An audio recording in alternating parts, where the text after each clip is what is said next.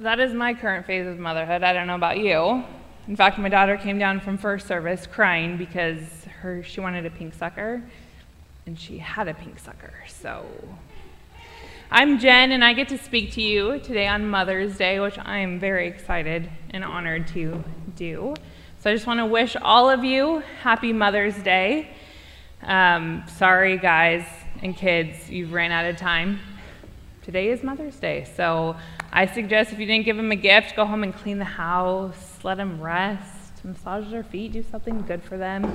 Um, but my goal this morning is that uh, you would feel seen today as moms in the room, in whatever, whatever phase you find yourself in in motherhood. Maybe it's the waiting, maybe it's the expecting. I know I look a little bit slimmer than the last time I spoke up here, but. Uh, baby Quarantina here, a couple months, so I heard black is slimming, but I'm not really getting that vibe. So if you find yourself in the expecting, or maybe it's the toddler chaos like myself, or middle school moods, high school challenges, empty nesters, maybe you're a single mom, maybe you are experiencing some loss, maybe you're in the greatness that is grandmahood, so my mom tells me all the time.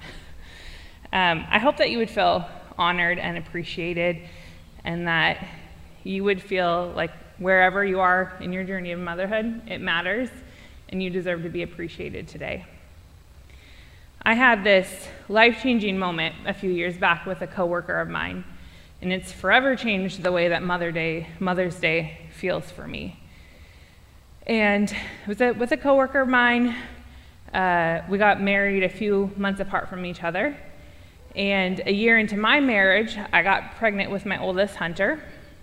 And so naturally, we started having these conversations about when she would become a mom. And then I had my son, Knox, and we continued to have those conversations. And it was the purest of intentions on my end, yet there was an ignorance in not knowing what she could possibly be going through. And so, about two and a half years into these conversations, she let me know that she was expecting. And then she began to tell me that they had been trying for about two and a half years. And like a highlight reel to my head, every time I asked her, When are you going to become a mom? When are you going to get pregnant? Uh, all the complaint, all the complaining about being pregnant and everything that comes with it, the waddling, the sickness, the sleepless nights with the newborn, how she must have felt in those moments and how she probably was longing for any of that. And I was so thankful that day for the grace that she extended to me because she didn't have to. But she taught me a lesson that day. And every Mother's Day, I think about her and her two little kids now. And I think about moms like her that are in the waiting. And I think about moms who have maybe a strange relationships with their kids right now, and they just are hoping for a phone call today. And I think about people like my friend Carmen, who earlier this year, her dad was fighting for his life in the ICU for weeks with COVID, and she unexpectedly lost her mom at home.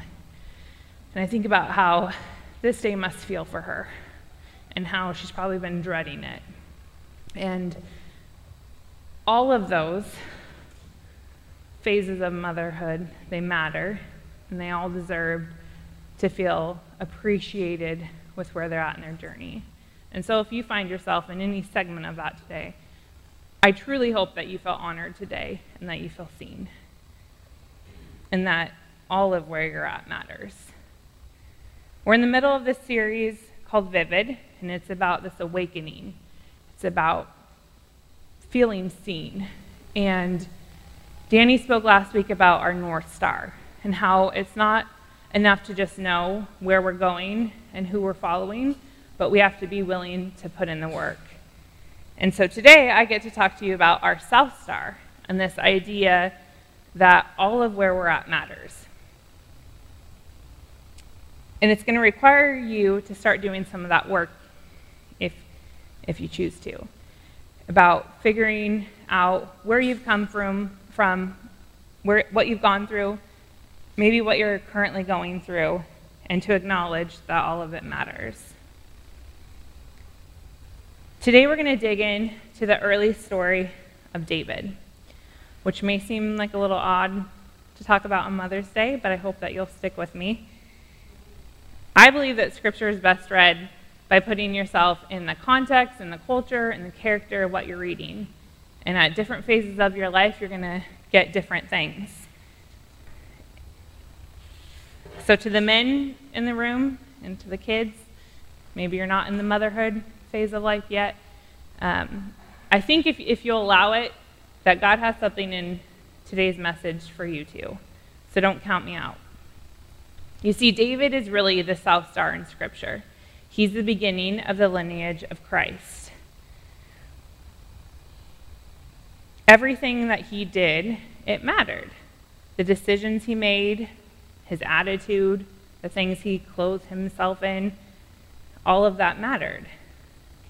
So the context of David at this point, before we dive into like the main part of Scripture today, is that he is the youngest of eight, eight brothers. And I don't know how many of you have boys at home, little boys specifically, but they're loud and they're messy and they're destructive and they're very loud. And so I just like a moment of silence for David's mom because eight brothers is no small feat. Thankfully, this is a girl, so I got like an even playing field, but poor David's mom. He's a shepherd boy in Bethlehem, and at the time of his youth, Saul is the anointed king, and Saul starts to disobey God. And so God sends out Samuel, who's a prophet, to the house of Jesse to anoint a new king. And when Samuel gets to Jesse's house, Jesse brings forth seven of, of his sons. And they all look like they could fit the part. And so Samuel looks at the first, and God says no. And Saul must, Samuel must have been thinking, he looks perfectly fine to, okay, God, how about this one? This one looks great. And God says no. And he reminds him in 1 Samuel 16 7, don't consider his appearance or his height, for I have rejected him. The Lord does not look at the things people look at. People look at the outward appearance, but the Lord looks at the heart. So Samuel goes through the seven sons and he says, Do you have any others? And you can tell Jesse kind of already discounted David, and he says, Well, I have a younger one, but he's out in the fields. And Samuel says, Bring him forward. In fact, we're not going to eat until you do, so might as well put a little pep in your step. So David comes forward, and Samuel says, That's the one. And I think that's so cool because God tells Samuel that he looks at the heart. There was something about David when he entered the room that Samuel knew. And so, in the presence of his brothers, David was anointed king. And if you are a younger sibling, you know that had to have felt great. I mean, I only have one older brother, but I would kind of be like, yep, that was me, little shepherd boy here. Um, so he anoints him, and we read that the Spirit of the Lord falls on him that day. And then the story kind of does like this fast forward, which the Bible tends to do a lot, where like these miraculous things happen, and then it's like, and then Jesus is walking by the shore, and it's like, wait a minute, can we just close that thought here? Like, this young boy's anointed the next king, and then what? Like, does he go brush his teeth? Does he like go like wrestle with his brothers? What is it like? What happens? And I just can't imagine David in that moment. The the only thing I can equate it to is like having a baby, and they put the baby in the back seat of your car, and like your life is still happening, but your life just changed because this thing is screaming at you, and you're now responsible for it, and you have no idea what you're doing. You're just winging it. You, and your husband's all driving confidently, but he's like, I don't know what I'm doing. And like life still has happened, but something's changed. And that's David. You see, he just inherited the kingdomship, yet he headed out to shepherd the next morning. And the Bible tells us that David was a king after God's own heart. And I believe that was formed in the fields as a shepherd. You see, David had this future of kingdomship, but he knew that what he did on the journey, it mattered. So this story continues that God's spirit departs from Saul, and this evil spirit begins to torment him. He was pleading for any kind of relief, and so one of the servants thought of David, who played the harp, that could bring him some relief. So they called David forward, and he plays the harp, and it relieves Saul, and he loves David so much that he makes him one of his armor bearers. Again, can you imagine David in that moment being called forth to the king whose place you just you were anointed to take? Saul doesn't know that yet. And yet he shows up and he serves him and he serves him well. Serves him well. He trusts in the process. So then we get to the main story, one you've probably heard several times, the story of David and Goliath. And spoiler alert, David kills Goliath. But that's not what I want to talk about today. I feel like God has something for us in the moments that led up to that. So we read in chapter 17 that three of David's older brothers followed Saul into this war against the Philistines. And one morning, David's father, Jesse, sends David out to the front lines to check on his brothers to see how they're doing and bring them some provisions. So we pick up this story in 1 Samuel 17, verse 23. And it says, As he was walking with them, Goliath, the Philistine champion from Gath, came out from the Philistine ranks. Then David heard him shout his usual taunt to the army of Israel. As soon as the Israelite army saw him, they began to run away in fright. Have you seen this giant? the men asked. He comes out each day to defy Israel. The king has offered a huge reward to anyone who kills him. He will give that man one of his daughters for a wife and the man's entire family will be exempted from paying taxes. David asked the soldiers standing nearby, What will a man get for killing the Philistine and ending the defiance of Israel? Who is this pagan Philistine anyway, that he's allowed to defy the armies of the living God? And these men gave David the same reply. They said, Yes, that's the reward for killing him. But when David's oldest brother heard David talking to the men, he was angry. Now listen, he says, what are you doing around here anyway? Anyway, he demanded. What about those few sheep you're supposed to be taking care of? Typical older brother. I know about your pride and deceit. You just want to see the battle. What have I done? David says. I was only asking a question. So he walks over to some others and asks the same thing and receives the same response. Then David's question was reported to King Saul, and the king sent for him. You see, the world has a different interpretation of you sometimes. And if you're not careful, you're going to let that interpretation overshadow your truth. Were his brothers not in the same room the day that David was anointed king? You see, what they were calling pride was a fulfillment of David's purpose. How David responded in that moment, it mattered. He didn't allow his brothers to label his trusting of the process as pride, and he persisted. How many times do we do that as moms?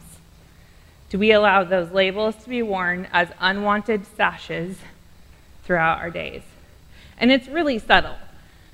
For me, I wake up in the morning from my little baby alarm clocks. I can think of the last time I set an alarm because they just barge in at 6 a.m.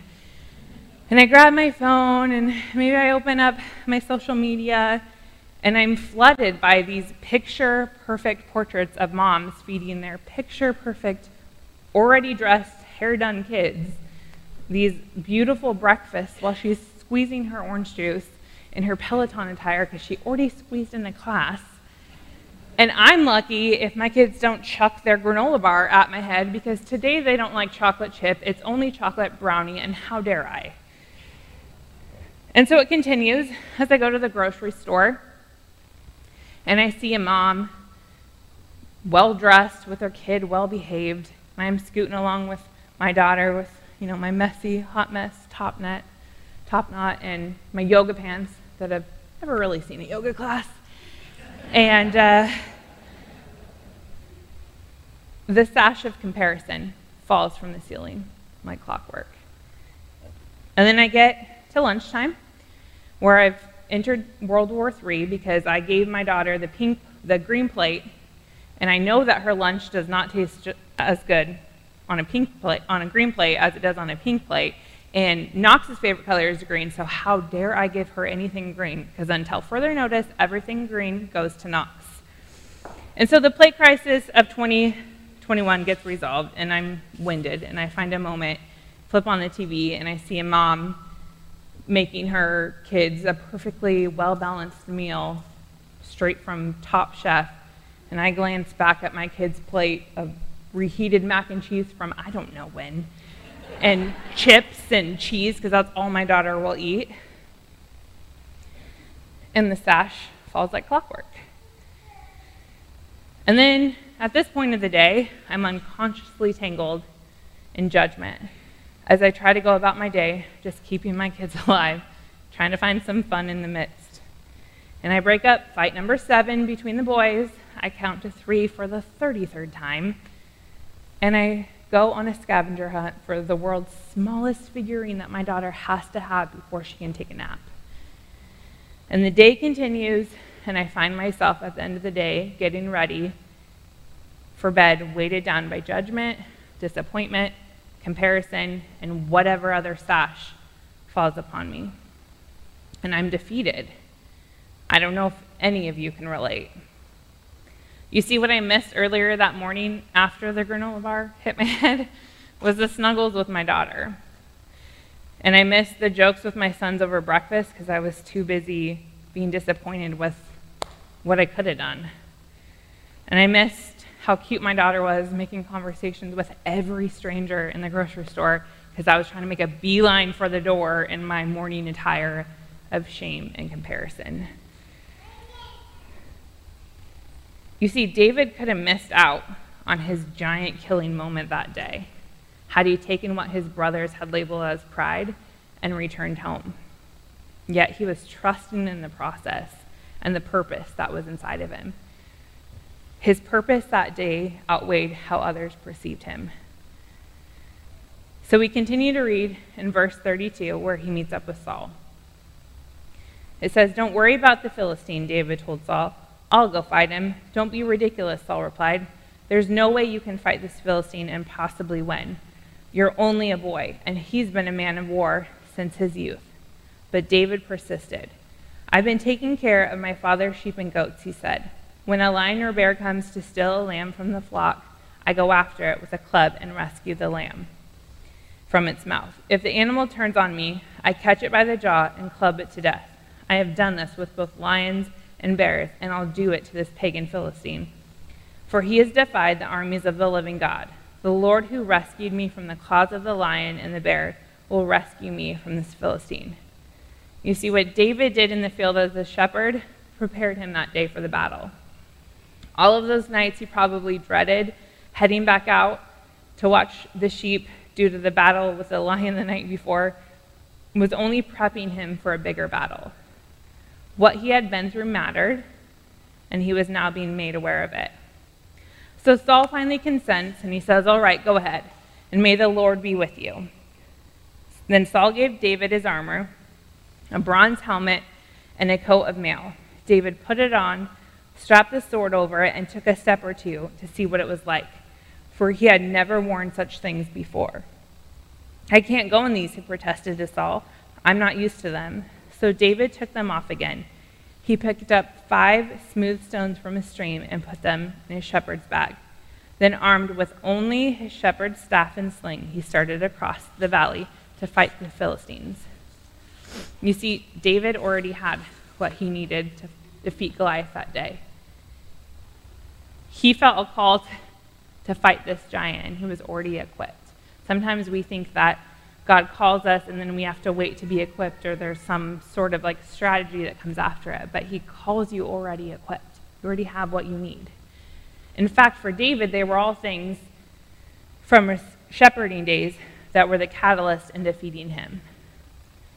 Again, David had a decision to make. Does he walk out in this unfit armor with these clothes that don't fit and fight the giant he felt destined to fight, or does he trust that what he has is enough and what he has been through will only propel him through this fight.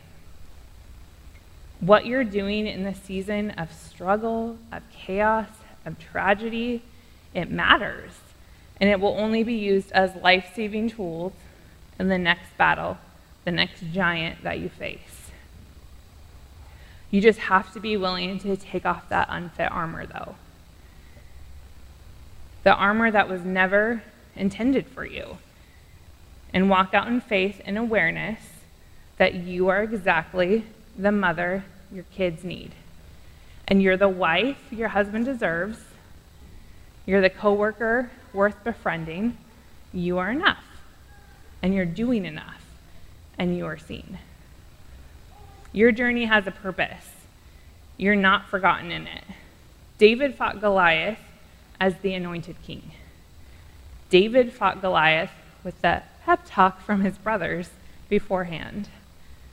And I'm sure when David was anointed king that day, he did not think that his journey to kingdomship would be like this. They estimated about 15 years from when he was anointed king to when he became king. Your mother, maybe you find yourself in that boat today too as a mom. Your motherhood journey, it's not what you envisioned. Maybe the timeline is off. Maybe your patience isn't there. Maybe it's more exhausting than you thought it would be. But if you would trust the process and see the purpose in the pain and not allow shame or fear or whatever title adorn you anymore, maybe the Holy Spirit would be louder than those labels. And maybe your journey would feel a little more clear, a little more directed. Like your South Star, what you've been through only makes your North Star brighter. You see, David's life laid the foundation for the birth of Christ. And what you're doing now is laying the foundation for greater things to come. I've had a lot of conversations with other moms in the middle of this pandemic and everything else going on in the world about how hard it is to raise kids and how tough it is going to be for them and how thankful that I didn't have to have social media in middle school and high school. I mean, it was rough enough. And then I came across this post, and I want to share it with you. It says, Don't feel sorry for fear for your kids, because the world they're going to grow up in is not what it used to be. God created them and called them for, the, for this exact moment in time they're in. Their life wasn't a coincidence or an accident. Raise them up to know the power they walk in as children of God. Train them up in the authority of His Word. Teach them to walk in faith, knowing that God is in control. Empower them to know that they can change the world. Don't teach them to be fearful or disheartened by the state of the world, but hopeful that they can do something about it. Every person in all of history was placed in the time that they were in because of God's sovereign plan. God knew Daniel could handle the lion's den. He knew David could handle Goliath. He knew Esther could handle Haman. He knew Peter could handle persecution. He knows that your child can handle whatever challenge they face in their life. In fact, He created them specifically for it. Don't be scared for your children, but be honored that God chose you to parent the generation that is facing the biggest challenges of our lifetime. Rise up to the challenge. Raise Daniels, raise Davids, raise Esther's, raise Peter's. God is not scratching his head wondering what he's going to do with the mess of the world. He has an army he's raising up to drive back the darkness and make him known all over the earth. Don't let your fears steal the greatness God placed in them. I know it's hard to imagine them as anything besides our sweet little babies, and we just want to protect them from anything that could ever be hard on them but they were born for such a time as this. And I want to share a little personal thing with you, and I will. I am determined not to cry this time. Two, two services down, and I cried, but I, I'm feeling good about this one. But I lost both my two of my grandparents over the course of a year and a half, and as we were rummaging through their stuff, I was mostly excited to get their Bibles. They were both pastors, served for decades in this community, and I knew that their Bibles had to hold like some of their greatest thoughts. And of course, my humble grandpa permanent sharpied every comment he made in his Bible and commentaries. So mad. So I'm going to take that up with him later.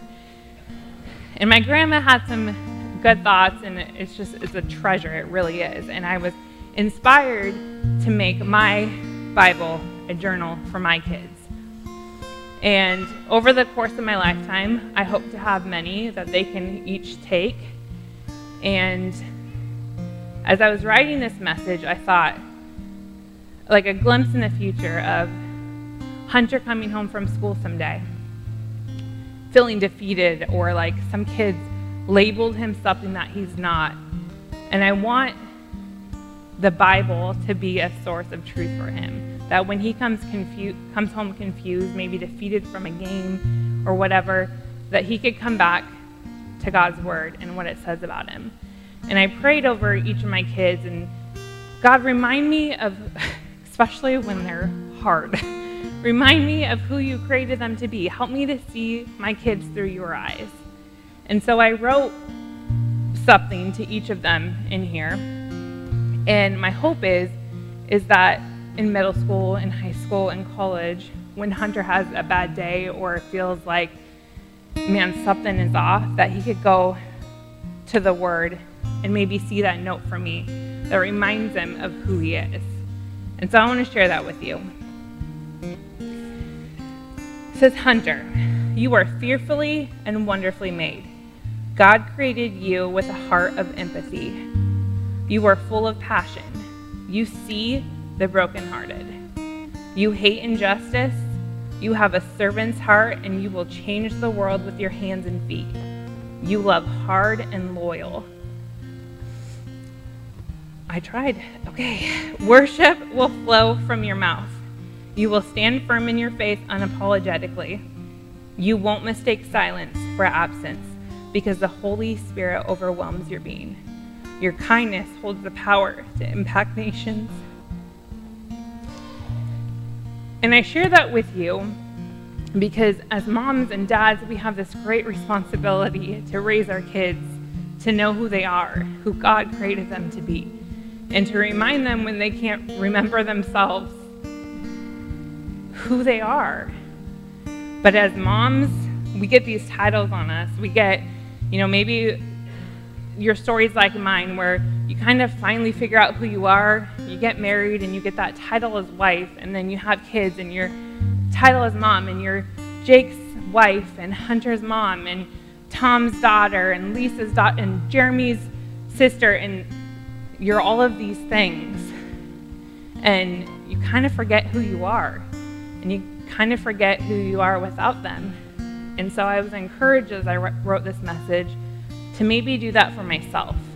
To ask God, what do you see in me? What's the truth about me? Who am I without all of these titles? With all, without all of the labels that fall on me, who am I? Who do you say I am? And so I'd encourage you to, maybe some of the work that Danny alluded to, that you would do that and that you would rediscover who you are without all of those labels.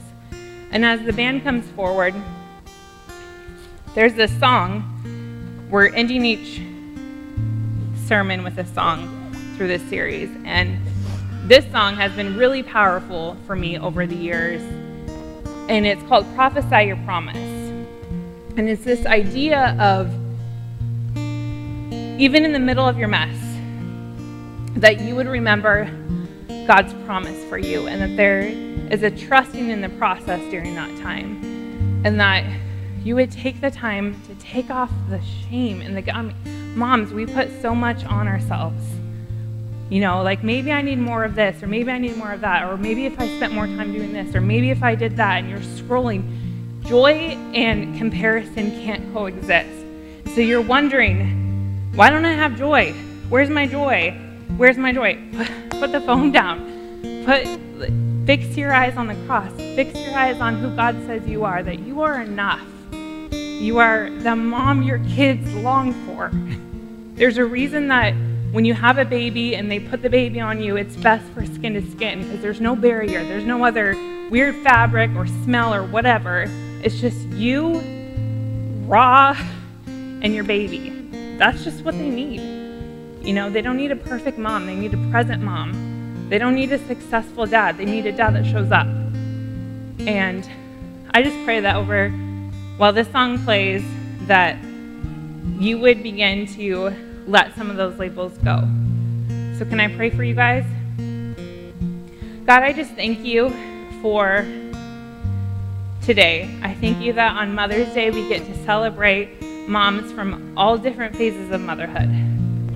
God, I pray for those who have been dreading this day for whatever reason. God, I pray that you would begin to take off those labels. Maybe it's perfection, maybe it's comparison, maybe it's you name it. I pray that they would lay it down at your cross, God. They would exchange it for what you are giving to us freely for grace, for mercy, for love, for acceptance. God, and as the song plays, that they would begin to lay those down and the weight of the world would come off their shoulders. And I thank you, God, that you're here in this room and that all of these people that showed up today, God, they were worth showing up for, God, that you have something for them. And so we give you this time. Amen.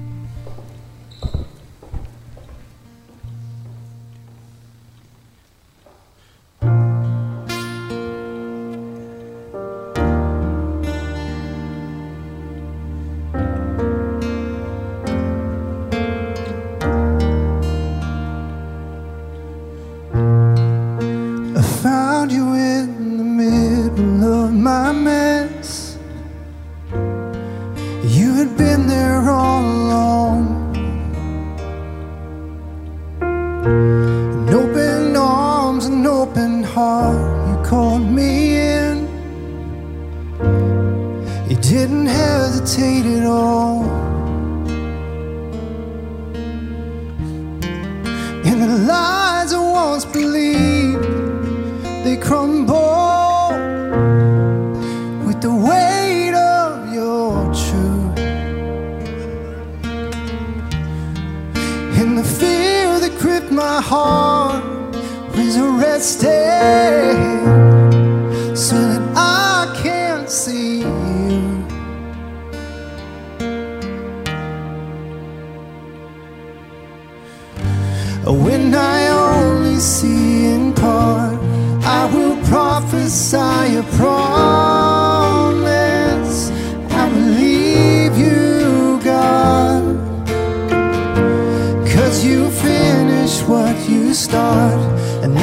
trust you in the process.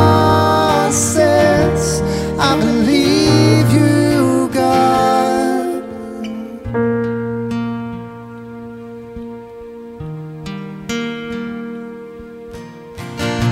You said I'd take.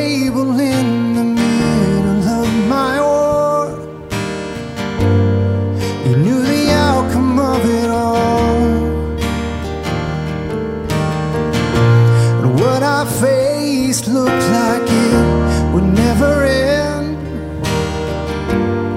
You said, Watch the giants fall.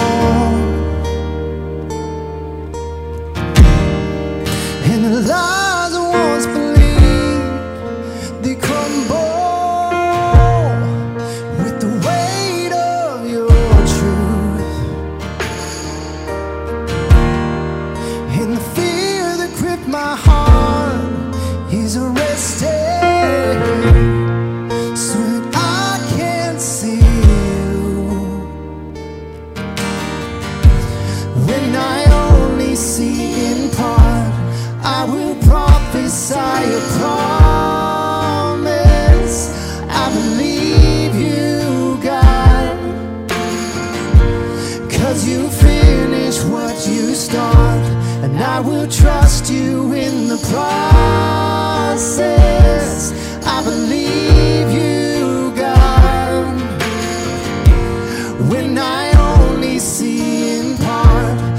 will prophesy a promise. I believe you, God. Cause you finish what you start, and I will trust you in the process. I believe you.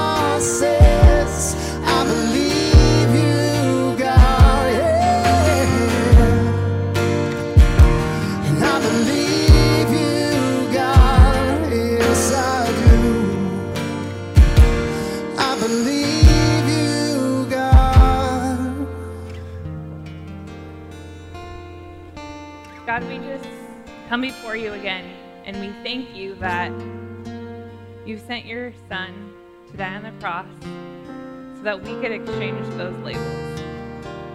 We could send fear and shame at the foot of the cross and exchange them for grace and love and mercy. And I pray that people would leave this room feeling a little more lighter, a little more hopeful, and a little more trusting that where they're at in this process, that the end of it is no surprise to you, the middle of it is no surprise to you, where they've come from is no surprise to you, and that you've equipped them to be who they are at this moment in time. And they're more than enough for their kids. They are more than enough for their husbands. They are more than enough for their friends. And I pray that you would just help them leave with that truth and that they would leave the lies and take the truth and be reminded that we belong to you. And we're so thankful for that. Thank you, Lord. Amen. Happy Mother's Day. If I could give all of you moms the gift of time and a clean house and time away. For some reason, Mother's Day is always spent with your kids, but Father's Day is out golfing for five hours with no kids. I think maybe we should start a Kesed Women's Golf League, actually. I mean, the outfits are pretty cute, but um, instead we have coffee carts for you. So would you grab one at the door and have a free coffee on us? And happy Mother's Day. Have a good Sunday.